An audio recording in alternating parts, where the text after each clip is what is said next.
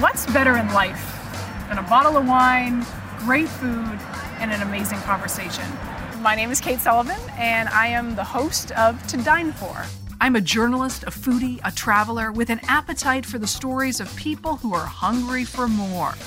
Dreamers, visionaries, artists, those who hustle hard in the direction they love. I travel with them to their favorite restaurant to hear how they did it. This show is a toast to them and their American dream. Thank you to the sponsors of To Dine For the podcast, American National and Spiritless. To Dine For the podcast is brought to you by American National, offering a broad suite of insurance solutions to protect what matters most to you. For 115 years, American National has remained committed to helping people and communities make a real difference in their lives. American National supports great local community organizations led by the kind of people you hear about on To Dine For people who are inspired to make a difference and inspire others in return. American National's philosophy is helping where it's needed helps us all. For a description of the American National companies, the products they write, and the states in which they're licensed, visit americannational.com/dine. Before we get to the podcast, I want to share the story of three young women who are carving their own path in the beverage industry. They started a company called Spiritless. Their first product is called Kentucky 74, and it's a non alcoholic bourbon. You can use it as the base for so many delicious mocktails or drink it by itself on the rocks. What I like to do is go halvesies, meaning you mix it with a foolproof bourbon to lower the ABV in your cocktail. I put a little honey, cinnamon, and an orange slice, and it is truly delicious. If you'd like to enjoy an evening cocktail with no guilt, you can use promo code to dine for to get free shipping.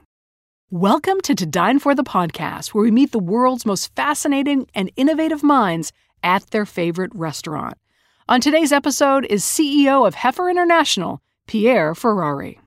And ultimately, if you're going to build wealth or you're going to build income, you have to sell something to somebody. Pierre Ferrari grew up in the Congo and went to college in England.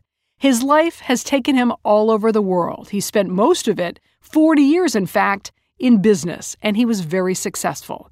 And now, since 2010, he has been the CEO of the World Humanitarian Organization, Heifer International. He spent most of his years at Coca Cola USA before deciding in 1995 to focus his energy on social issues.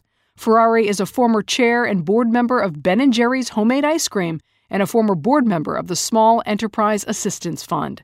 He received a master's degree in economics from the University of Cambridge and an MBA from Harvard Business School. Please enjoy my interview with Pierre Ferrari.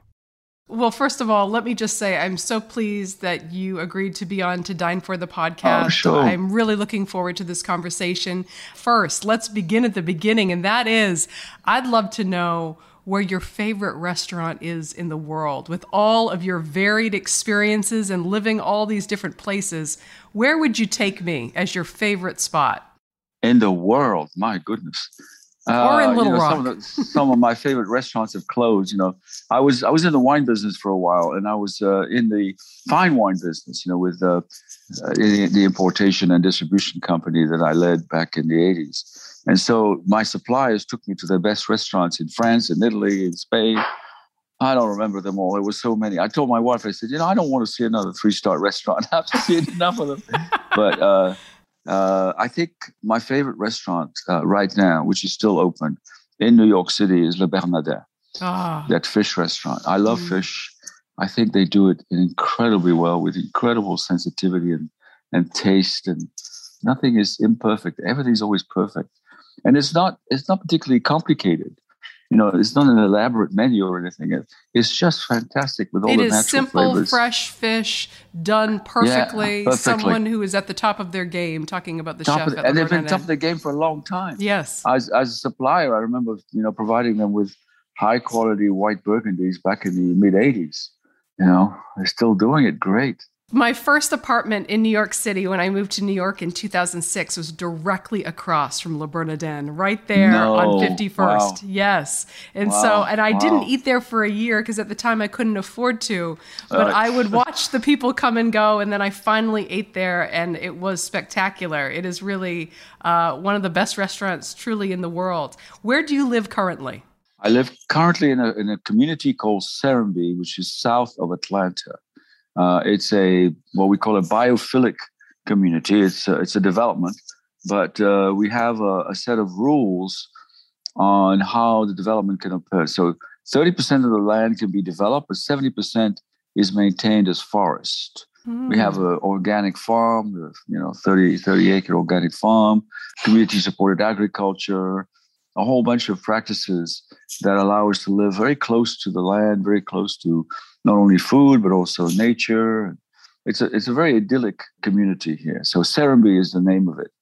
Uh, we have four restaurants. I'd say one of them is good. The others are a little bit sketchy. well, I did not know. I was I'm surprised to learn that you live near Atlanta. I, I thought maybe New York or perhaps Little Rock, where Heifer International is based.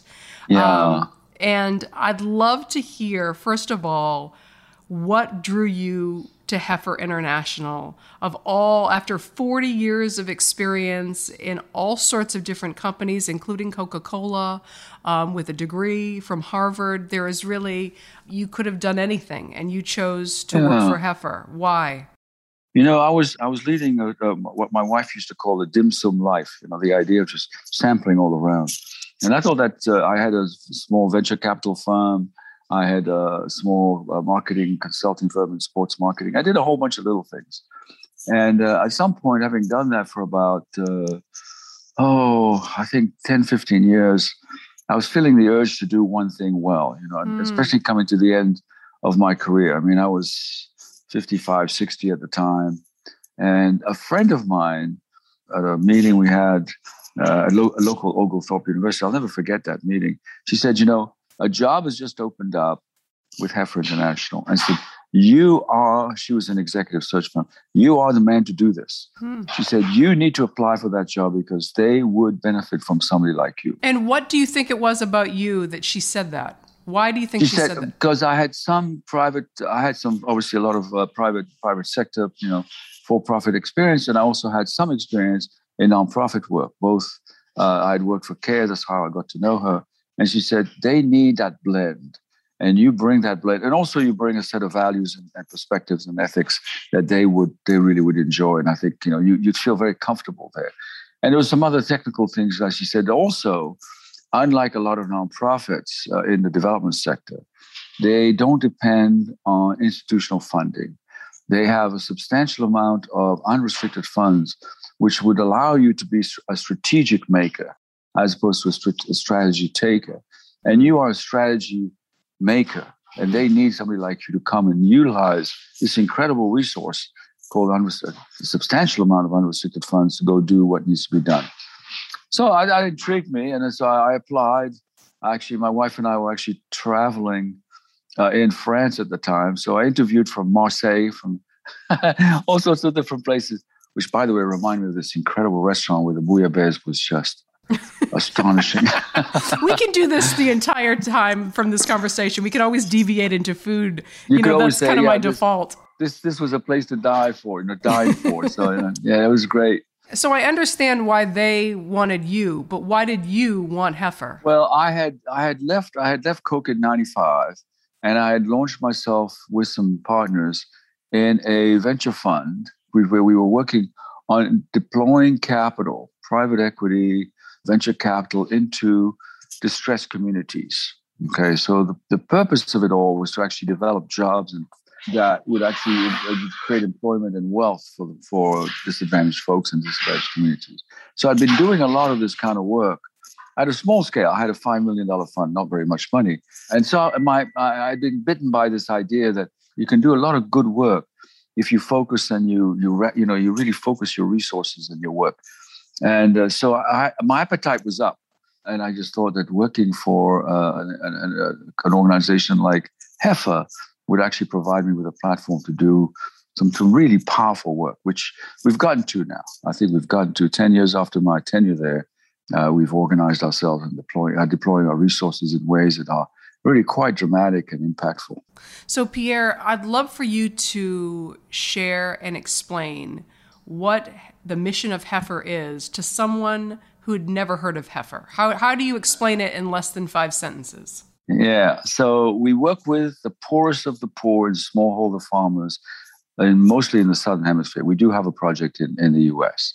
So the smallholder farmers or the subsistence farmers are farming in for many cases simply to survive. They're not farmers because they want to be farmers. So what we try to do is convert these smallholder farmers, these subsistence farmers, who are faced with unbelievable challenges, including just deep generational poverty, and organize them to look at farming as a business, something that can help them escape poverty permanently. And we have a principle, we call it living income. So we say, okay, if you're going to take people out of poverty, you're going to take them somewhere where there's a sustainable level of income and revenue and wealth creation that allows them to be self sustaining, self reliant, to be independent, and, and live lives of dignity. That's what we do. So we work with farmers who are not really farmers, but train them in all sorts of things, whether it be livestock management, horticulture, input management, and get them engaged in the marketplace. Because that, and ultimately, if you're going to build wealth or you're going to build income, you have to sell something to somebody. Mm-hmm. Mm. Right. And that's not so simple. Mm-hmm. You know, it's okay. What is the market for tomatoes? What is the market right. for chicken? What is the market for whatever it is the farmer is going to produce? Increasing production alone does not solve the problem. We'll have more on this conversation in just a minute. But first, thank you to our sponsors. To Dine For the podcast is brought to you by American National offering a broad suite of insurance solutions to protect what matters most to you. There's a funny thing about most insurance commercials, whether they feature lizards or birds or funny cartoon characters. It seems like they want you to think about anything but insurance. American National, on the other hand, has real local agents who get to know you, so they can help you reach better decisions about your insurance to make sure you're protecting what matters most to you. American National agents are part of your community, they're your neighbors. So, whether it's solutions for your home, your small business, your farm, or your life, you can count on your local American National agent to make sure you get the discounts you deserve and the protection you need without paying for extras you don't. With American National, you get an ally, not just a web page. For a description of the American National companies, the products they write in the states in which they're licensed, visit americannational.com/dine. If you're like me, there are times when you want to feel like you're having a fancy cocktail but you don't actually want the alcohol. So I love Kentucky 74 from Spiritless. It's a distilled, non alcoholic spirit for your favorite bourbon cocktails, but with just 15 calories per serving and none of the guilt. You can pre order your bottle today at spiritless.com. Use the promo code to dine for to get free shipping. Now back to our conversation. So many, many years ago, um, actually before you took over in 2010, I had the privilege of going to Honduras with Heifer. I was oh, I didn't re- know that. Yes, yeah. I was oh. a reporter in Little Rock, Arkansas, and I traveled to Honduras with oh. um, some folks from Heifer and um, told the story of Heifer through a series of stories, video stories that aired on the local ABC uh. affiliate in Arkansas. Oh. And what struck me so much about the experience of Heifer is that not only is it the gifting of livestock, right? That, as you said, you have to have something to sell. It's once a family receives a goat, a chicken, a heifer, that they are then have the privilege of passing it on to another ah, family. Ah, right, right, right. It's the idea of giving and gifting. There's something very powerful of having enough to give someone else, isn't there? Right, there is. There's something very powerful. And you know, the, the, the real work of Heifer, and since you've been in the field, is actually not so much the technical work that we do in terms of training them how to take care of the chickens or the goats or the, the cow or whatever it is. It's actually a psychosocial phenomenon. Mm. We work with communities, and in Honduras, you probably met some of these communities. When we actually get them or we actually reach them, they are mired in a level of depression and generational depression that is really a huge barrier for them to actually move on. Mm-hmm. So, the work that we do very early on with communities is actually to move people from a sense of hopelessness mm. to hopefulness. Mm. That's the work that we actually do. Mm-hmm. So I keep telling my folks, you know, yeah, we're technically really proficient. We've got vets and we've got horticulturalists, we've got market specialists and everything else. But the work that we do that is really fundamental is is transformational in the people's heads and minds. Oh, that's fascinating. So really, in a way, it's you don't want to oversimplify it, but it is a mental game. It is right in the sense that once they realize that if they could just take this goat, you could do so much with the goat it, Absolutely. It, it, not only sell the milk from the goat, but not only um, be able to uh, use um, the droppings from the goat to fertilize your plants in your garden. You could sell the fertilizer. There's like a million different ways that one right. goat could right. make this amazing impact, not only on one family, but then on an entire community. But, you know, and behind all that, behind all of those activities that can be successful, you've got to have a, a, family or a person or a community, which is where the passing on the gift comes in, is committed to doing it. Yes. Yes. You know, that they, they get up Truly in the morning and say, I am, yeah, they're buying in at a psychological level. I really think that most incredible quality work that we do is that. Mm. It really is that. Mm. And we've got some research going on. We've got, you know, a bunch of sociologists and psychologists trying to put together a, a theoretical framework around it it's difficult to convey to people here what poverty is like over there. There's, yes. you know, there's the bad water, you know, terrible weather, no, no lights, no electricity, no, I just the conditions are just unbelievably negative. Yes. So no wonder they don't have much interest except just to stay alive. Right, and and have no schooling right? And no, I, no schooling, no hope, no sense of a chance of maybe moving up a station in life in any way, right. shape, or form, right. right? What do you think when you look back at your career? You said that you worked in the wine business, Coca Cola. What do you think it is about your background that uniquely prepared you for this position? Yeah, uh, I, have I've thought a little bit about that. So, you know, I went back to my childhood. You know, just uh, to talk to my therapist or something. But no, uh, you know, is that my my grandmother, who was a very pious Catholic, she was very good friends with the local bishop. This is in the middle of Africa, and I mean the you middle grew up in the Africa. Congo, right? In the Congo, yes. right? So this is this is a small mining community, a mining town. She decided with the bishop that they were going to build a vegetable wholesale and retail business. Hmm. And the vegetables and fruits that were going to be sold were going to be grown by the villages where the Catholic Church had actually built schools, mm. missionary schools. And so the, the, the, the, concept that people could escape poverty with their own hard work. It's a very, very uh, heifer-like model because they, the, the church actually brought in some experts, I guess, and showed the villagers how to grow vegetables for their own consumption as well as for sale. And I remember going with my grandmother on an old Ford truck going to pick up the vegetables and the fruits. And then she she built a very successful business. And of course, the benefits to the to the villagers was that they only earned money. They also grew high quality foods for oh, themselves. Oh, fascinating! So it was like the concept of heifer, in a way, was imprinted yeah. in your brain at a very young age. Absolutely, and this idea that they could do it for themselves. Right, the, the, their own agency could change the station in life.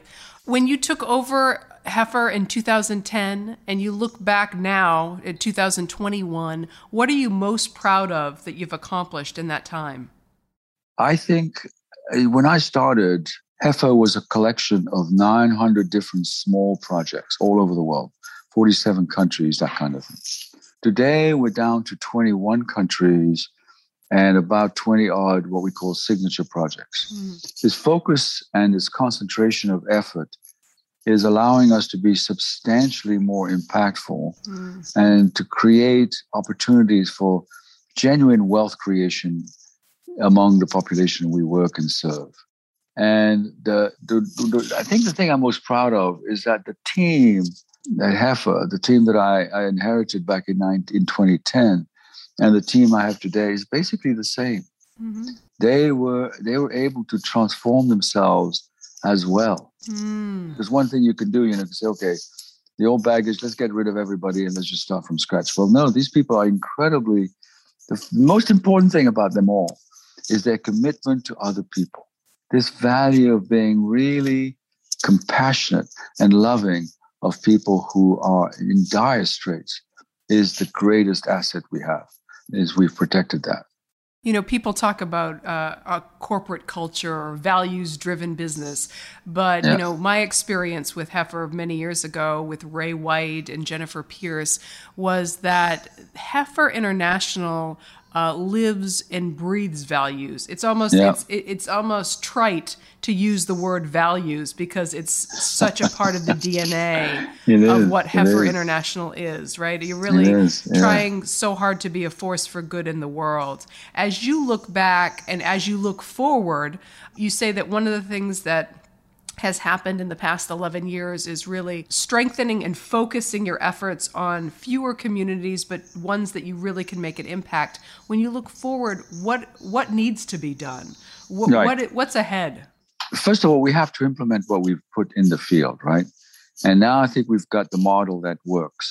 One of the things that i that i'm critical of the development sector if you like is that too many projects are short-term projects three five years and the idea that you can turn around a multi generational situation like the kind of poverty we encounter in three to five years is just absurd. Mm-hmm. It's just absolutely absurd. So, what we've done, and I think what we've launched now, is on a pathway to recognize that to really make a change in the community, whether it be in Huehuetenango in Guatemala, or in Bhaktara in Nepal, or somewhere in Cambodia or, or Nigeria, is that it's going to take a long time. So this idea of patience and saying, okay, now we've got a plan on how this is going to develop, and to get these communities to a place of living income and dignified life is going to take 10, 15 years. It's going to take that kind of time. So let's stay there. Let's keep working.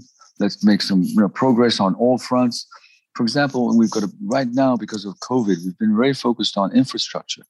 There's very little, you know, there's the, the, interaction between humans has been limited and is dangerous for our staff and, and, and for the community. But building a storage, you know, storage facilities or uh, making trucks available, all sorts of things that allow for wealth creation and wealth capture of the agricultural product is very possible. And we're doing a lot of that. So the, the view that I have over the next 10 years, and I've written a document on what we think 2030 is going to look like, is to be patient mm. and to keep working. I call it the accretion strategy, like an oyster. You know, you just keep layering and layering and layering and layering. And at the end of the day, you end up with some pearls. What have you personally learned since starting at Heifer? As yeah. a leader and as a person? Well, as first of all, patience. I, you know, I came from a background and a, and a, and a culture that was very impatient about results today. That's mm. the Coca-Cola kind of tragedy, or, or not for Coca-Cola per se, but the private sector is that sure. The quarterly results is what drives everything. So that's one thing is that uh, through through you know spending time in the field and everything else, I've learned to be patient because you're talking about change in people that is. A, a, a lot of people work on, on what I call Homo economicus, you know. That's just, and I think we we at Heifer work on Homo sapiens. Mm. We work with the whole person. So that's one thing I had to learn and uh, and and learn to be patient. The other is uh, is this idea that uh, compassion, sympathy, loving kindness is really what drives the world. Mm-hmm. It's not money, it's not all these other aspects. And so that changed me because I'm, you know, when you're at Heifer, and you noted that earlier, you're just marinating in a culture that is absolutely and constantly talking about other people. Mm-hmm. Yeah, we spend a little time in terms of compensation and what people are getting paid, but it's not what drives us. You know, it's not stock options, it's not the price of the stock. It's how well are we doing to change people's lives for the better? Mm. And that changes you. I mean, it changes everything, in, in not just at work, but in you know, in my relationship with my children, with my wife, my dog. All of that changes because you're seeing a perspective of compassion, basically loving kindness and compassion. Well, that's a huge shift. That's a great answer, and it's a huge shift. Yeah, and I it is just, a huge shift. And just from the beginning of our conversation, when you were talking about your previous job where you were talking about raising capital and and as you said quarterly reports. I mean talk about a difference in almost every aspect of your life and career right? Yeah, mm-hmm. absolutely.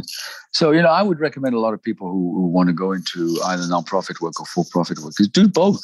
Mm-hmm. you know because i did i did bring a lot of discipline and approaches to heifer that they needed you know because you can be you, yes you can be married again in loving kindness and and values and ethics but at the same time, you've got to get stuff done. Yes, you got to have strategy. You got to have money. You got to figure out how to, fundraise, money. right? You have to fundraise. You Yeah. have to deploy it right. You've got to have systems.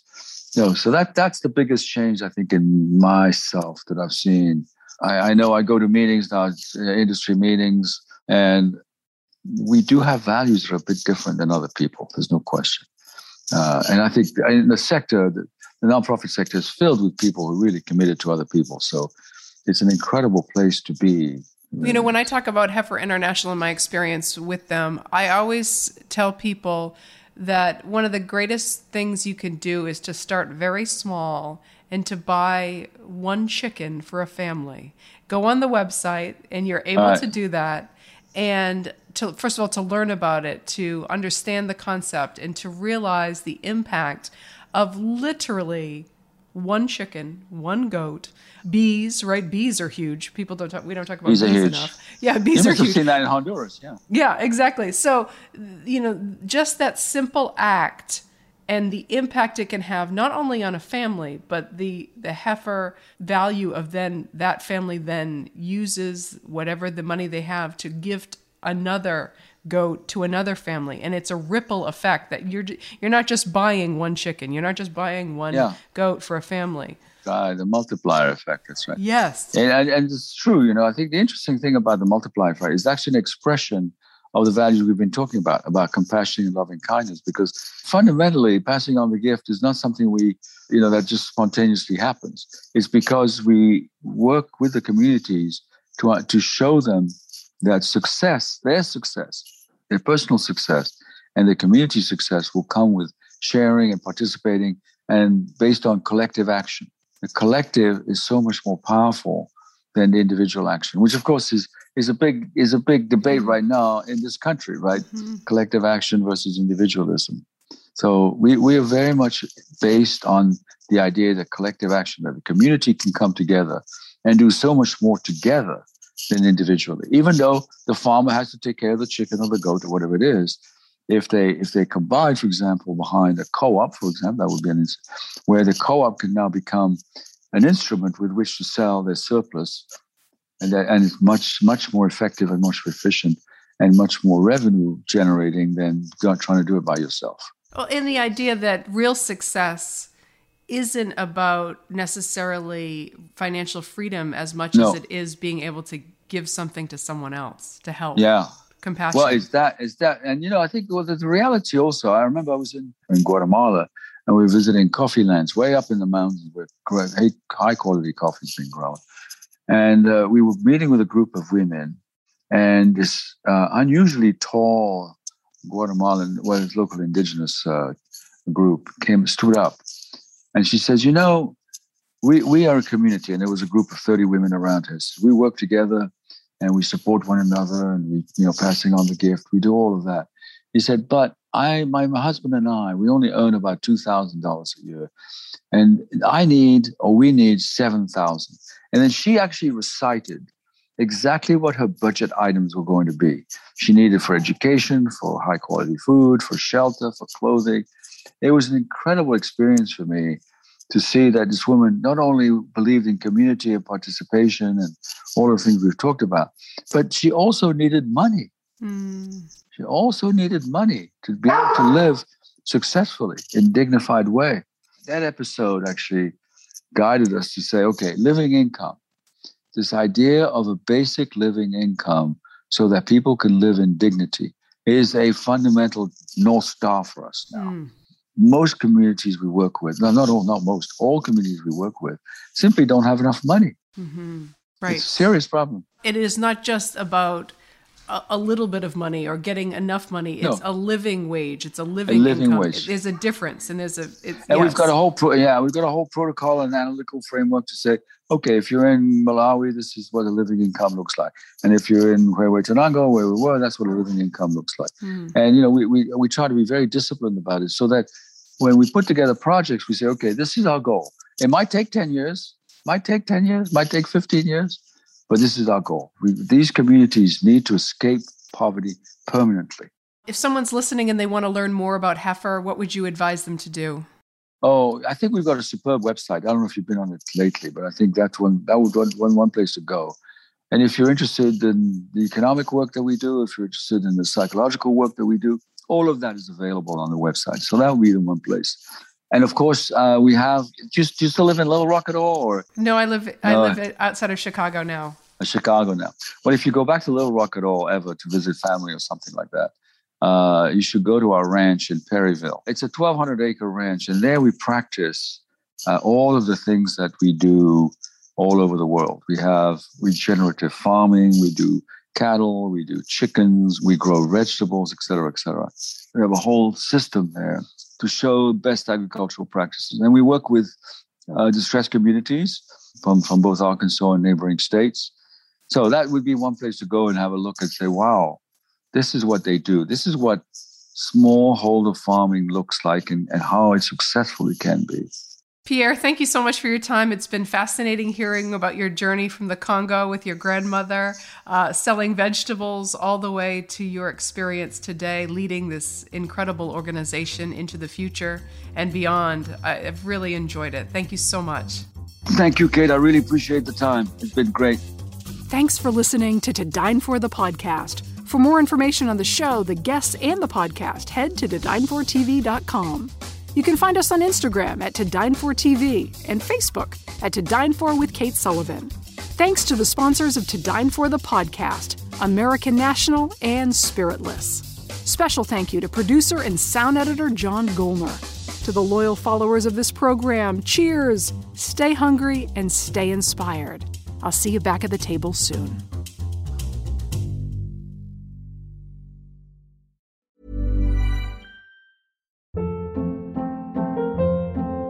Hold up. What was that? Boring. No flavor. That was as bad as those leftovers you ate all week. Keke Palmer here, and it's time to say hello to something fresh and guilt-free. Hello Fresh. Jazz up dinner with pecan-crusted chicken or garlic butter shrimp scampi. Now that's music to my mouth. Hello Fresh. Let's get this dinner party started. Discover all the delicious possibilities at hellofresh.com. Hi, I'm Daniel, founder of Pretty Litter. Cats and cat owners deserve better than any old-fashioned litter. That's why I teamed up with scientists and veterinarians to create Pretty Litter. Its innovative crystal formula has superior odor control and weighs up to 80% less than clay litter. Pretty Litter even monitors health by changing colors to help detect early signs of potential illness. It's the world's smartest kitty litter. Go to prettylitter.com and use code ACAST for 20% off your first order and a free cat toy. Terms and conditions apply. See site for details.